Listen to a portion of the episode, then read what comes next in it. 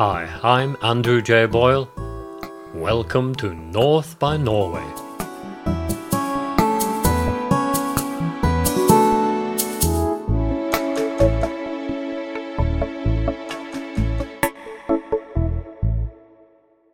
No podcast last week.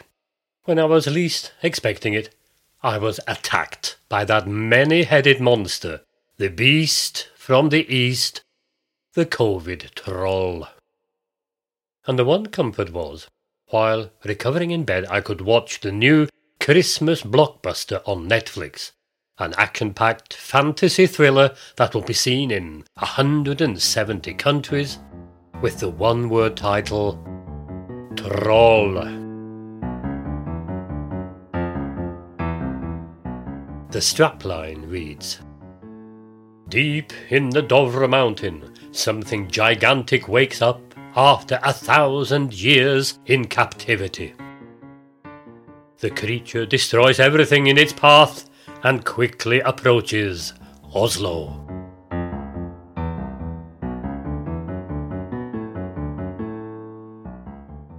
I've been looking forward to the movie for months. For one thing, the screenwriter of Troll, Espen Aukan, lives just a few streets up from me here in Fredrikstad. But most of all because the ancient myths of Norway, whether it is the old Norse gods in Valhalla or the creatures of superstition that inhabit the deep forests, well, I find them just fascinating. Not least because they still seem so near the surface in modern day Norway. The myths of that ancient monster the troll, have retained some of their power into our own day. Now, trolls are supposed to hate the light and can be turned to stone by sunlight. So, how did they survive the piercing of every dark nook and cranny of our society by electric light? Or metaphorically, how did they survive the victory of reason and enlightenment over superstition and base fear. Well, I'd like to mention five artistic geniuses who, just as the steam and electricity of modernity was replacing the old traditions and old ways, who took hold of the amorphous mass of folk tales among country people and turned it into, well, cultural heritage or even pure entertainment. First, these words, written by the journalist and essayist Odd Hølaas exactly 60 years ago.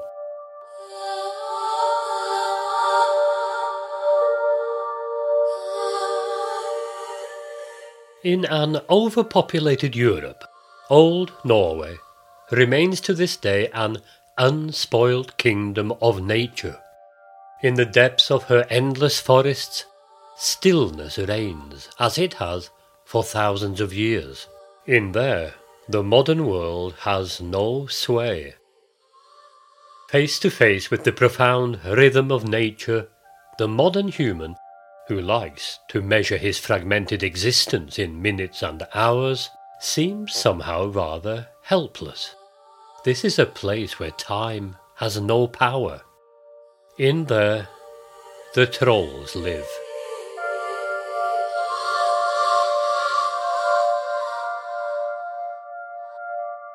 The troll is at home in Norway, the nature faun of the Norwegian woods. But don't confuse him with some Greek faun dancing on cloven hooves across bare sun scorched earth. no, no, he is heavy and gloomy and overgrown. He is the wood and the mountain, on the move.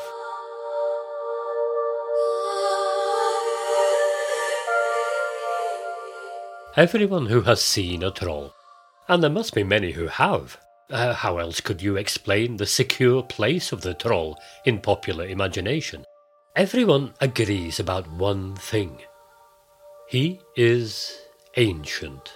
He is a creature born of the very timelessness of the forest, mossy like the trees, or grey like the mountain he calls his home. When one troll calls to another, he may wait centuries for an answering call. You can hear him in the storm, glimpse him in the mist, and when meltwater roars down the slopes in spring, you can hear him thrashing a path through the wood. Or in drifts of snow on mountain ridges, you can see the mark of his foot.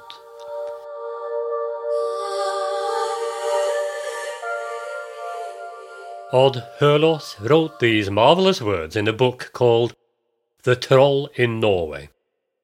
But the volume has a crucial subtitle The Troll in Norway, as seen by Theodor Kittelsen. Because although the first collections of Eventyr, that is, folk tales, had begun appearing in the 1840s, it is only when we get to the 1880s that the troll suddenly bulldozes his way out of the gloom and into popular consciousness as a fully formed figure. So concrete and physical that absolutely every Norwegian is convinced of one thing. Yes, that's exactly how trolls must have looked for thousands of years. Because in the early 1880s, a young artist by the name of Theodor Kittelsen was given the job of illustrating a new edition of Norwegian fairy tales. And ever since, we have known what trolls look like.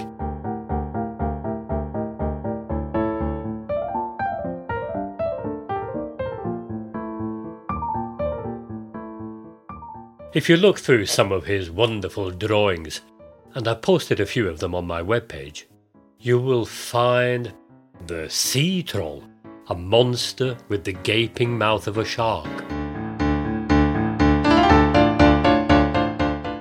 The giant forest troll, with his tree clad head. Or is it only a hill? Is the twilight playing tricks with our eyes? The troll who wonders how old he is. Now, this is an ancient creature sitting bent double on his boulder, also with trees growing from his head.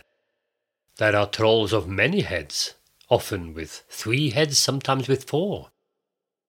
And then there's the house troll, a toothless hag who stares in through the windows or whistles around the doors with an ill wind.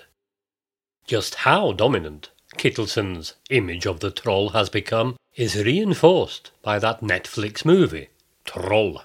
If you've seen it, or even just the trailer, you'll know the scene where an angry troll causes havoc on the main thoroughfare running through Oslo city centre, the wide boulevard called Karl Johans gate, Karl Johans Street.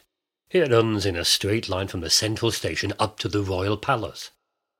Now, letting loose a monster of dark forests in a modern downtown setting might seem a peculiarly cinematic device, with roots dating back to King Kong escaping his captors in the New York of 1933, and to Godzilla devastating Tokyo in 1954. In fact, its roots go a good deal deeper. The father of the Netflix troll is to be found not in Hollywood, but in a drawing made by Theodor Kittelsen in 1892.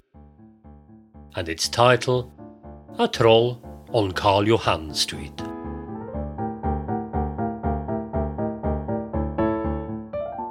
Kittelsen's troll towers over the nearby buildings, but he actually seems quite docile, clearly attracted by the sound of martial music He's trying to fall into step behind the military band of the palace guard. He has ragged clothes, a rough lunchbox, torn mittens, and the absent-minded stare of a distracted yokel. Nevertheless, thirty metres of hefty troll cause panic. Everyone takes to their heels. Horses take fright, carriages are overturned. Only one man seems unaffected. In the lower corner of the drawing, playwright Henrik Ibsen, in top hat and tails, won't let anything disturb his customary midday stroll. He seems to be asking a panicked passerby, Trolls, did you say? Oh, don't try and tell me anything about trolls. I know all about them. We'll come back to Henrik Ibsen in a little while. As I say, you can see the drawing of the troll on Karl Johan on my webpage for this episode, andrewjboyle.com.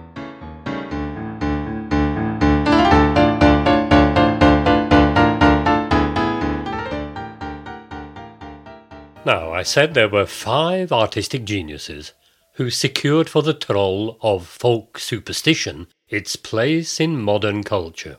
Kittelsen is one of them, but in fact he was late to the party. There were four men, let's call them troll hunters of the mid 19th century, who went on their troll safaris long before Kittelsen did. And they hunted in pairs. The pair who came first well, they're often known simply as Asbjørnsen and Moe. Their full names were Peter Christen Asbjørnsen and Jørgen Moe. They collected eventyr, or folk tales, in the regions of forests and lakes around Oslo, and published them in a series of books from the early 1840s to the late 1870s. It's thanks to their efforts that the legends and superstitions of a thousand years of Norwegian country life have not only been kept alive, but also spread to the whole world. The story of the three billy goats Gruff are as much a feature of Japanese or Kenyan storytelling as Norwegian. The folk tales are soaked in myth and magical happenings we meet the giant trolls of the mountains and the talking animals of the isolated farms. There is an east wind in human form and a princess who knows how to make her suitors jump. The other pair of troll hunters, to complete our five artistic geniuses, consists of Henrik Ibsen and Edvard Grieg. They were brought together by the legend of an actual hunter Per Hågo, known for extraordinary exploits among the peaks and valleys of the Gudbrandsdal. Ibsen renames him Peer Gynt. He wrote his Rabelaisian epic poem Peer Gynt in 1867. In 1876 it was staged, now with incidental music composed for the occasion by Edvard Grieg.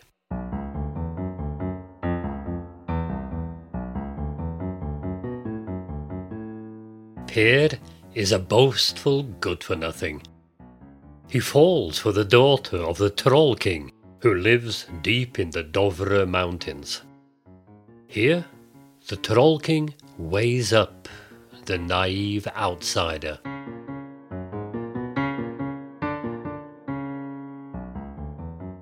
Over recent years, our stock's taken a dive.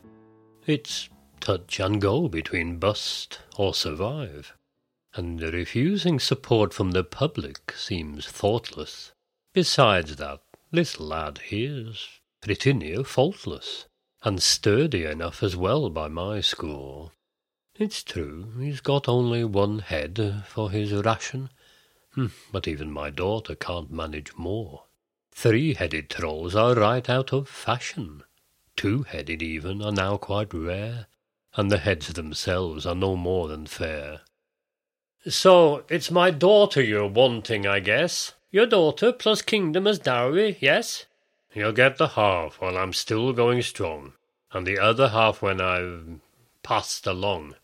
Oh, that suits me nicely. No doubt, lad, but you have certain promises you must be giving. Break one of them, and the deal falls through, and you won't be making your exit still living. For a start, you must pledge that you'll never ponder what lies beyond the frontiers of the Ronde. Shun day, rash deeds, any light exposed spot. For the title of king, why, that isn't a lot. Per can't keep his promises, and in the play's most famous scene, he is chased down from the mountain by a horde of small trolls.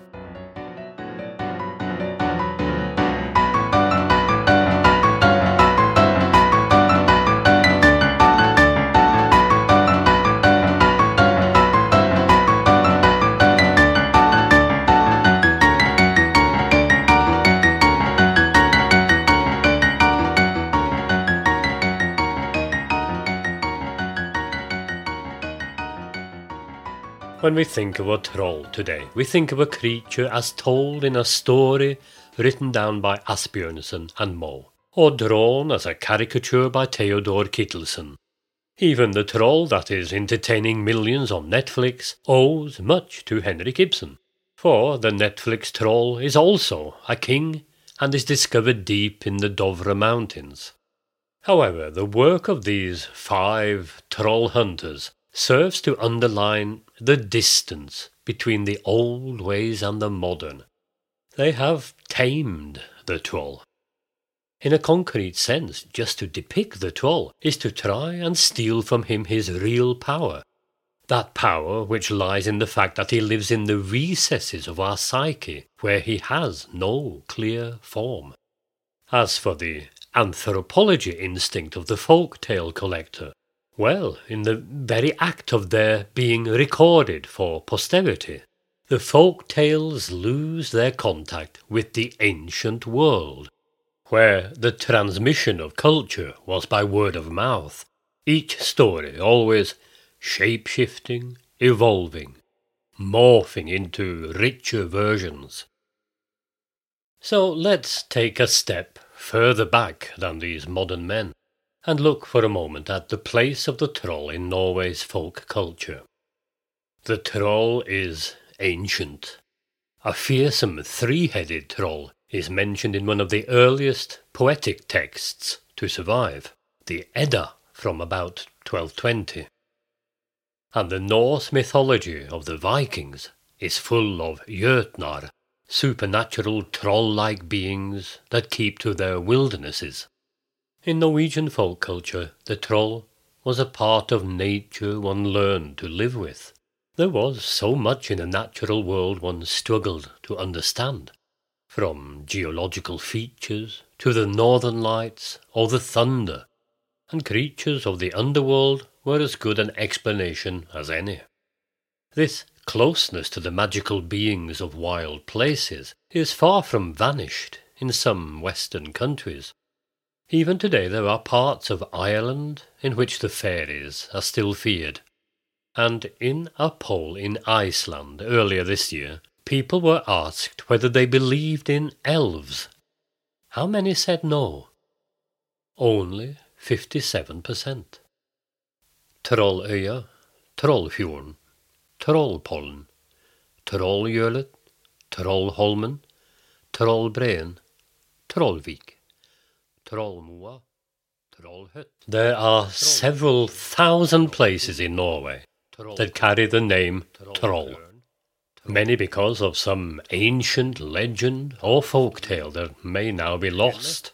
Trollvass, Trollsjøen, Trollebott, Trollhei, Trollbukt. Canyons and rockfalls and groups of huge boulders that no human could have moved. People suspected all these sorts of inexplicable formations in the mountains as being the work of superhuman arms. Troll-Osen, Trollhamar, Trollforkastningen, Trollmyr, Trollfoss, Trollklova, Trollvotny, along with over 300 places called Trolldal, that's Troll Valley. One category of place name goes under the heading of Trollkast or Troll Throw. It is, we enlightened modernists believe, a mere coincidence that a valley bottom attracts both church builders and loose boulders from the surrounding cliffs. But to people of the past, the conjunction seemed more of a meeting between the forces of good and evil to several churches in Norway are attached legends that huge boulders seen near the sacred building are the work of trolls. Here is one from the Valdres village of Bagn about a hulder, that's a female troll.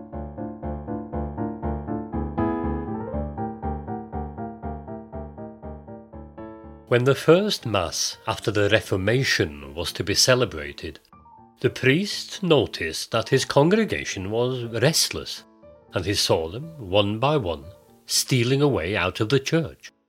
Finally, the building was empty, and he was alone.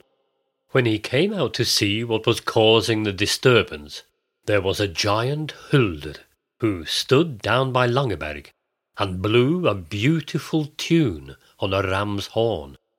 The priest sent a shower of magic incantations towards her, and the Hulder became so angry that she threw three great boulders at the church.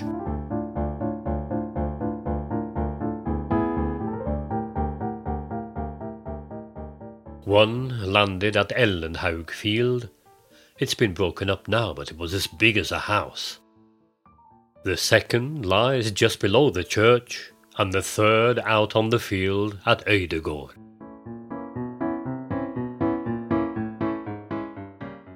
Some of the most tragic tales in Norwegian folklore reflect another expression of the conflict between the old superstitions and the civilizing power of the Christian religion. It was thought that the only way to turn wild trolls from their wicked ways was through the chiming of church bells. This superstition provides the key moment to several tales collected by Asbjørnsen from villages on the outskirts of the Jotunheim mountains. In each case, young village girls were stolen away from their homes, captured by trolls, and taken into their lair in the mountains. In one legend, young Rundborg is stolen away on her wedding day.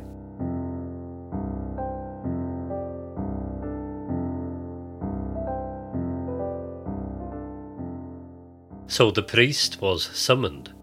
He said they should fetch the church bells from Vågå church, carry them up into Jondalen valley, and ring them for three days. Well, they carried them from Vågå across Jetta mountain and up onto a large rock in Jøndalsbråtom, which ever since has been called Bell Rock. They rang the bells for three days, but the bride had vanished and remained vanished.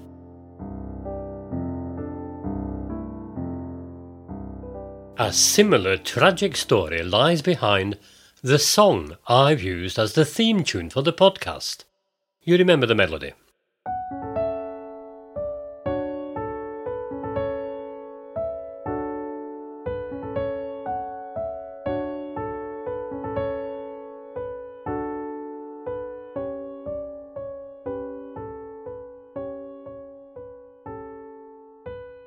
It's an ancient folk song from Valdres called I Ola Dalom, I Ola Shin. The only lines of the song that survive are these. In Ola Valley, in Ola Tarn, poor Eli lost her only bairn. They dredged the valley, they chimed in the lake, but Eli's son no more crying did make. Here is the legend, accompanied by a version of the song by Grieg, in which you can hear both the folk song and the peal of the bells.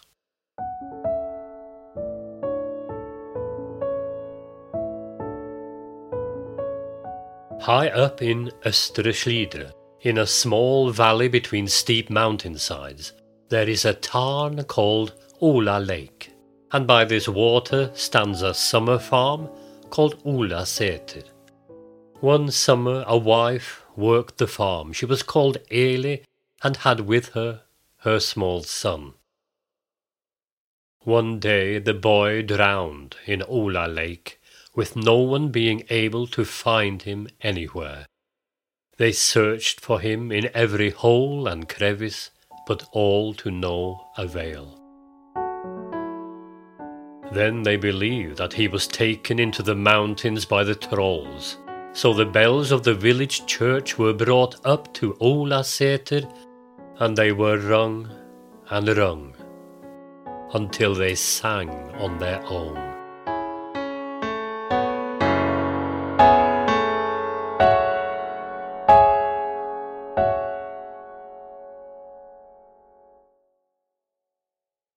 I started the podcast by reading this from a book by Odd Hølaas. In an overpopulated Europe, old Norway remains to this day an unspoilt kingdom of nature. Well, sixty years have passed since those words were written. Is there still unspoilt wilderness in which the ancient race of trolls can survive? Despite the fact that Norway is a thinly populated country, the answer to that question is a dispiriting no. There's pretty much no genuinely untouched wilderness left. The Norwegian Directorate for Nature Management has a technical definition of wilderness an area that is at a distance of five kilometers or more, as the crow flies, from significant human intervention, and by that definition, only half of 1% of the landmass of Norway today can still be called untouched, pristine wilderness. But perhaps I'm falling into the same trap as did Kittelsen and Ibsen to imagine that the troll ever could be depicted, ever was a threatened subspecies dependent on actual habitat, for the true habitat of the troll was always the dark places of the mind and soul, the wilderness of the psyche, the nightmare of the abyss.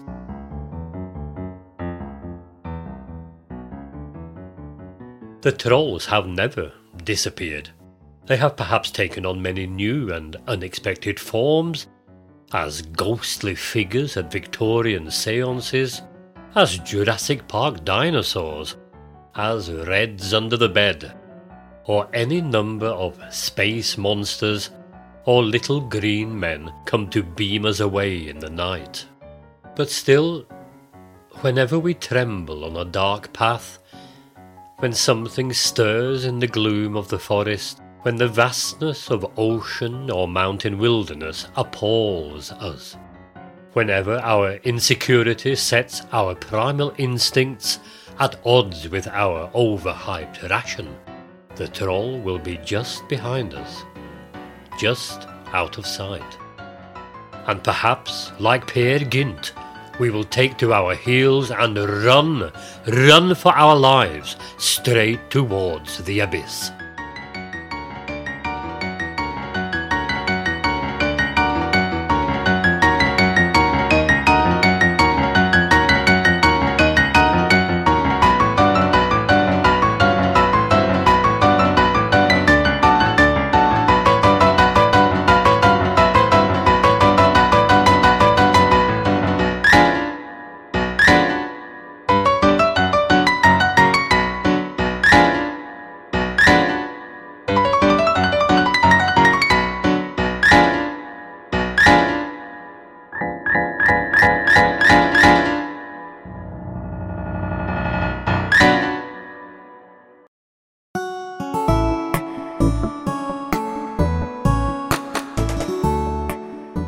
Next time, a choir master's Christmas.